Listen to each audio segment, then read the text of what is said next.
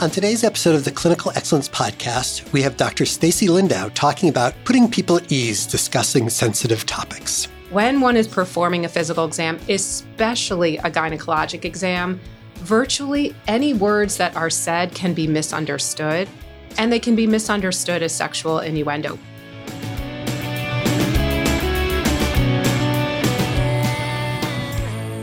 We're back with another episode of the Clinical Excellence Podcast, sponsored by the Bucksbaum Institute. On this podcast, we speak to patients and doctors about all aspects of excellence in clinical medicine. I'm Adam Seafew, and today I'm joined by Doctor Stacy Lindau. Doctor Lindau is the Catherine Lindsay Dobson Professor of Obstetrics and Gynecology. Stacy focuses on social and sexual domains of health and medicine and interventions to mitigate the effects of iatrogenic harm on social and sexual functioning. She's the director of the Program in Integrative Sexual Medicine, PRISM, a great acronym, a program that provides care for and studies female sexual function in the context of aging and common illnesses. Most of Doctor Lindau's patients have sexual function concerns caused by cancer or its treatment. Stacy is also very active in improving the health of our community. She created MAPS Cores and Community Rx, two long-standing community-engaged efforts that identify and leverage local assets for good health and economic vitality. I can say I've personally experienced the benefits of one of those programs with my own patients. Mm-hmm. Stacy, thanks so much for joining me today. Thanks for having me. So although I hate to ignore a lot of what you do, I want to focus on your clinical work today. Your work in sexual medicine um, deals with issues that patients are often resistant to seek care for. And so before we talk about your visits with patients, um, how do you set up and kind of publicize a practice in a way that encourages patients to come and get care that they need and would benefit for, but might not feel comfortable kind of reaching out for? Well, it's funny you mentioned the acronym, the name of the program. So Program in Integrative Sexual Medicine, PRISM. But when it's spoken, sometimes it sounds like prison.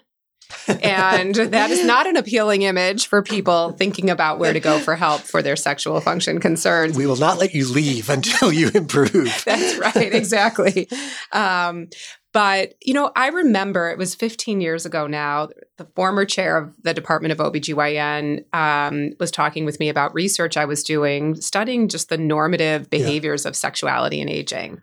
We had published a paper in the New England Journal of Medicine, and he and Doctor Diane Yamada, the chief of G Y N oncology, were asking me, you know, have you learned anything that would be useful to helping to better care for our patients who have sexual function concerns? And I, I really took interest in that idea, and I am a translationalist. The chair said, you know, just hang a shingle yeah, yeah, and, you know, build yeah. it and they will come. And it actually, hanging a shingle evokes an earlier, simpler time. Right. Uh, the way to, to do that in those days was to um, give it a name, get some colleagues on board, yeah. you know, a gynecologist. I'm a gynecologist, a psychologist. Doctor Shirley Barron was uh, initially involved, sure. um, physical therapy, and agree that we're going to work together to do this thing. And then we had to promote it out. And so in those days, we had real mail, yeah. like a mailing list that went to referring providers. Yeah. I went around to various departments and talked to our cancer surgeons and radiation oncologists, cancer doctors. Um, I talked to my own department. So we did that community engagement piece and then focused on patients. We added a couple questions to the intake form. Mm. So if you can imagine, even in gynecology, on the checklist of symptoms somebody might have, when it came to your gynecologic concerns, we didn't ask anything about sexual function concerns. Wow. And I think, you know, you hear the can of worms uh, yeah, metaphor, yeah, yeah. like if I open the can of worms, what am I going to do with the worms? Yeah, yeah. And even the gynecologists were saying, well, we don't want to ask about sexual function because we have nobody here who's going to deal with that. So we added a few questions to the intake form. And we found these were patients eighteen to ninety-one years old. Vanessa Kennedy was a G Y N oncology fellow who did this study. four hundred ninety-nine patients completed these forms. fifty-two percent were sexually active. fifty-two percent of those indicated that they were having a sexual problem for several months or more in the last twelve months. Wow. And only fifteen percent of those people had any documentation in the doctor's note of a sexual function concern. And like twelve of them were referred. So then we went to posters, and you've probably seen them because you know, your family and friends yeah. and mine come to get care here. Yeah. And you see these posters with me and a patient of mine on an easel, old fashioned, saying like, concerned about your sex life? Call Doctor Lindau. um, and those posters, believe it or not, a third of our patients come. That's not amazing. Because a doctor told them, not because somebody, you know, they got a newsletter or referral. They saw the poster. Um, so those are some of the strategies we've used. And That's we've great. also created a website, woman lab dot org. Yep. Put everything we know about this topic on the website. And we have users in every country in the world, tens of thousands. We might have even hit one hundred thousand users. That's great. Um, and people find us that way too. So let me ask you two questions. Um, well, one is a question, one is sort of a comment. Um, when you approach providers with, you know, I'm starting this clinic and, you know, do you think you could use me, basically? Were the providers, did they know, oh, wow, this is a need that I know exists that I've been sort of staying away from? You know, thank you, New England Journal of Medicine, yeah. because when the New England Journal of Medicine publishes the first ever national study of sexuality and yeah. aging and establishes that most people are sexually active. If they're not, they want to be. They have problems they want to talk about with the doctor. The doctors aren't talking to them. So I was able to invite the conversation Got with it. like, I'm the first author on this New England Journal of Medicine yeah. paper. That helped. Yeah. yeah. Um, and, you know, to my recollection, um, people sort of thought, yeah, that is an important topic. No, I don't talk about it. And the right. main reason is I don't know what to do if somebody has a problem and I don't have time to deal with these yeah. problems. And th- then the, I think the can of worms metaphor is so great. And I love you talking about it in this way, because this is sort of, okay, you know, we're going to open up this can of worms at the same time that we're providing solutions. Because I think so often, especially in primary care, what happens is that, you know, we get these guidelines that are, you should screen for these twenty-eight different things, often with no way of responding to them once you've found them. And I feel like that's often the pushback, right? That's a huge ethical issue. Yeah. We sh- uh, the principles, the epidemiologic principles behind screening say that one should not screen if one has no solution or response to the right, problem. I right. mean, that's not screening. That's something else. It's selfish. It's gathering data for some other purpose that is not intended to help the individual. It's actually a little abusive. It's like, let me tell you about the problem you have and then send you out to deal and with it, it on your own. Or ignore it, right, even worse. Right. So screening is a huge topic today in my other field. You know, assessing people for their health-related social risks. Are we going to ask about food insecurity yeah, and housing? Yeah. And it, it's important for us to know these things, but if we are not going to assist people right. who indicate a problem, I mean, that's a real ethical concern. Right. And, and it's interesting. I mean, those are some of our hardest conversations, I think, with patients where, you know, there are times you have to acknowledge that, wow, that's a terrible problem and I care about it, but there's honestly not much I can do about it. Yeah. And to sort of get you into those conversations when you don't need to be, maybe, is yeah. difficult. It's difficult. And so either we shouldn't be asking questions we don't want to know the answer to, or if we do want to know the answer, we need to explain to patients, what are we going to do with that right, information? Right. right. That's a great point. Yeah. So I'm sure your clinical experience includes patients who need like no encouragement at all to speak frankly. Um, I certainly know those people well. But then there are probably patients who, you know, see your poster, come to see you, and are still kind of hesitant to either discuss their problems or their goals of therapy. And I think we all sort of come to a place with this. But what are techniques just sort of over your career um, have you found that, you know, sort of make people feel more comfortable and kind of grow into the role of of letting you help them? Yes. You know, I one thing I have to tell my trainees, it's usually residents, sometimes psychology um, trainees who come with me to clinic, the kind of communication that happens in, in PRISM is like communications eight ninety or whatever, some super advanced yeah, yeah, level yeah. communications. And I've been doing it for a long time. So I've I've gained a lot of intuition um, about how to talk to whom. Hmm. And the approach is not the same for got everybody, it, of it. course. The other, I think, very important thing to remind everybody about is when one is performing a physical exam, especially a gynecologic exam, virtually any words that are said can be misunderstood. Yes. And they can be misunderstood as sexual innuendo, even if you're not in a sexual function clinic. So keep conversation to a minimum when we're doing the part of interacting with patients that involves examining them, especially their genitals. I've heard patients report back trauma from offhand comments that clinicians have made while performing physical exams. Mm. So now separate from those, there's the regular communication. And you're right. Most of the people who've made the decision to come see me are, they're at least ready to talk about it. Many will say, I've never told anyone this. I've never said these words out loud, but they're ready to talk about it. I had a patient just the other day. We spent the first fifteen minutes during the visit and probably a couple hours with other people before the visit, managing her angst about disclosing her concerns and having them documented. Wow. What were her concerns? Painful sex, vaginal dryness. Why did she have these concerns? She was being treated with an aromatase inhibitor for breast cancer. Are these rare concerns? No. The vast majority of people taking these medicines have these concerns. But in her mind, she was the only one with these embarrassing yeah. problems. Why? Because she doesn't remember anyone ever telling her to expect these yeah. problems. So first, a, a really important strategy I use is normalizing. You are not alone. I know it doesn't make you feel better to know other people are suffering, but what you're experiencing is a known consequence of your treatment. It's not your fault. It's not in your head. You know, many women come to me having been told by a doctor, by their partner, by their friends, just relax, just have a glass of wine. But if you're taking a medication that visibly alters the appearance and definitely alters the physiology of your genitals, you know, the problem's not in your head. Yeah. It started in your in yeah. your vagina. Yeah. So that's a key technique. And, and giving people control.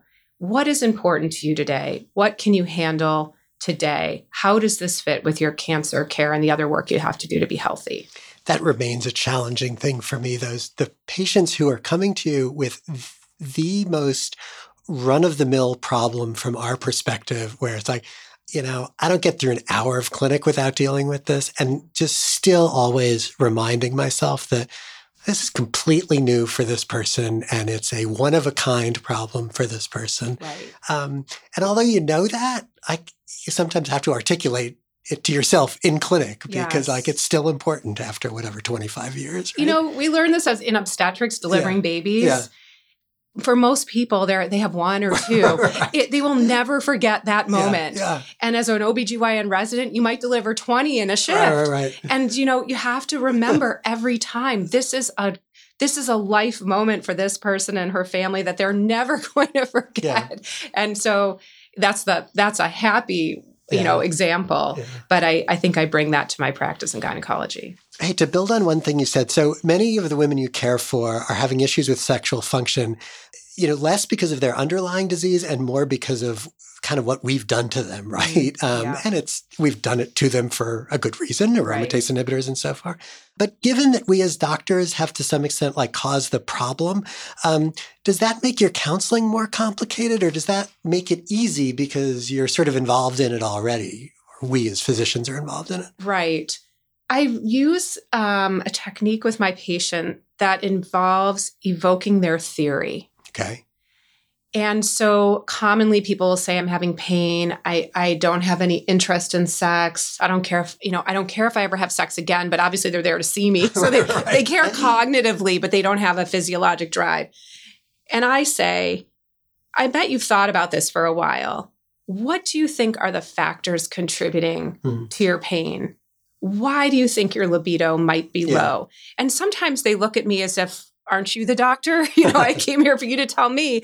But I say, you're living in your body. And it's really important for me to hear how you're thinking about what's going on.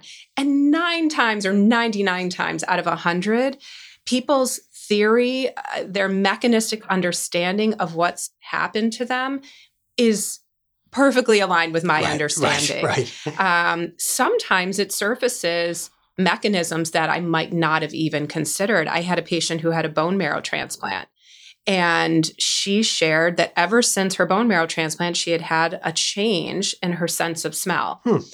And she was extraordinarily distressed by the fact that her husband no longer, not only didn't smell good to her, yeah, his yeah. scent was repulsive to oh, her. Wow.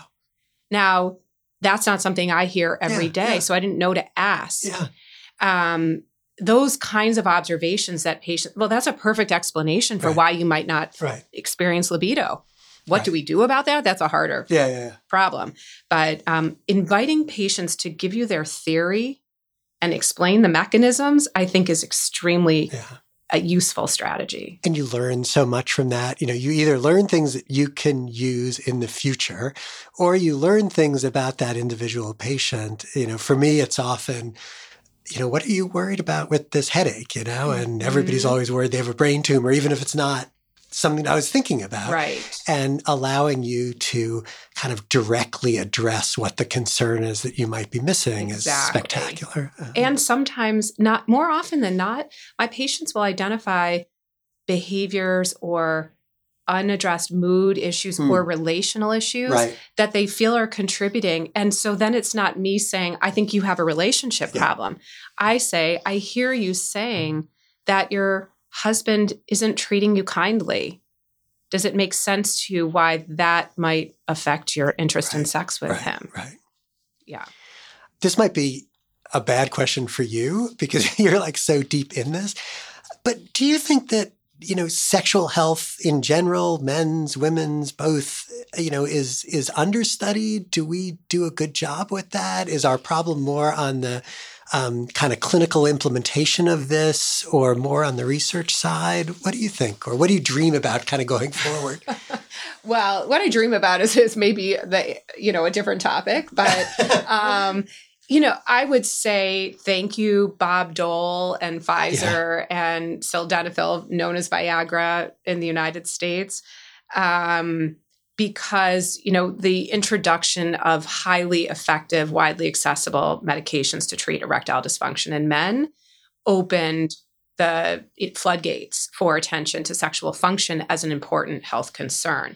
Now, it, it has been heavily focused on men, but this, I can point to that evidence um, that, that men demand help for their sexual function, that there are treatments that are effective, it's good for the economy, you know, um, uh, to say, then isn't it just that some uh, equivalent resources ought to be spent to address female sexual function concerns? We don't have a Bob Dole. You know, we don't, if anyone, maybe younger people don't remember, Senator Dole um, was featured in, in a Viagra commercial at halftime of a Super Bowl.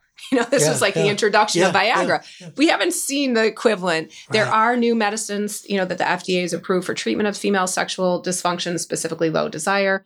They're not highly effective, um, but we certainly haven't seen anyone promoting those at yeah. halftime of the, you know, Oscars or something. Um, we do, we could do better. And where I'm especially concerned is where we are um, subjecting women or agreeing with women. You, you asked this question. Women agree that the aromatase inhibitor is the medicine they're going to take to treat their breast cancer, prevent breast cancer, um, but they need to, to be informed about the side effects. Right. And, you know, loss of sexual function is not a rare occurrence on these medications. It's the norm. So I think we're doing better in, in raising awareness and helping women make better informed decisions in their cancer and other healthcare about what treatments are going to use vis-a-vis their sexual function. But the vast majority of people I see are suffering consequences that of problems that could have been prevented if someone had just talked to them right. about it, right. you know? So we're a long ways from success there. It's interesting. And I wonder if you agree with this. You know, certainly I agree that, boy, the, you know, the marketing of this to men seems much, much, much greater than it is to women. Mm-hmm. Um, I certainly deal, you know, as an old guy in clinic, um, with a lot of old men in clinic. I deal with a lot of the consequences of the sort of, you know, snake oil salesman mm-hmm. um, selling people, and the number of people I have to sort of pull back from what they've bought and they're using, which may be an economic driver, but not terribly good for my patient's health. Do you see that with women as well? Yeah. Yeah. You know, one of the one therapy I see, there, there's somebody out in the suburbs who's implanting testosterone pellets oh, God.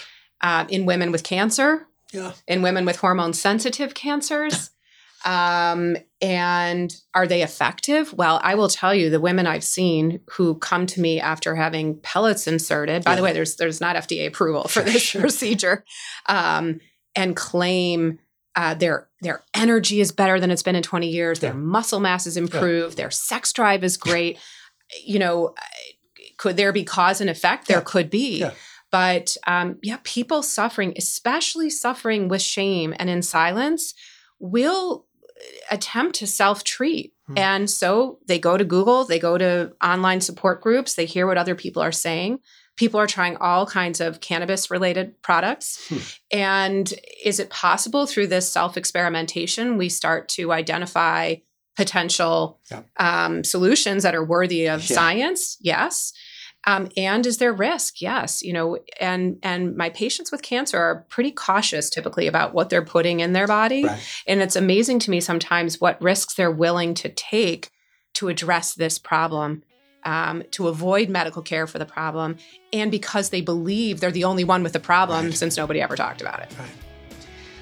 Well, thanks so much for joining us for this episode of the Clinical Excellence Podcast. We are sponsored by the Bucksbaum Institute for Clinical Excellence at the University of Chicago.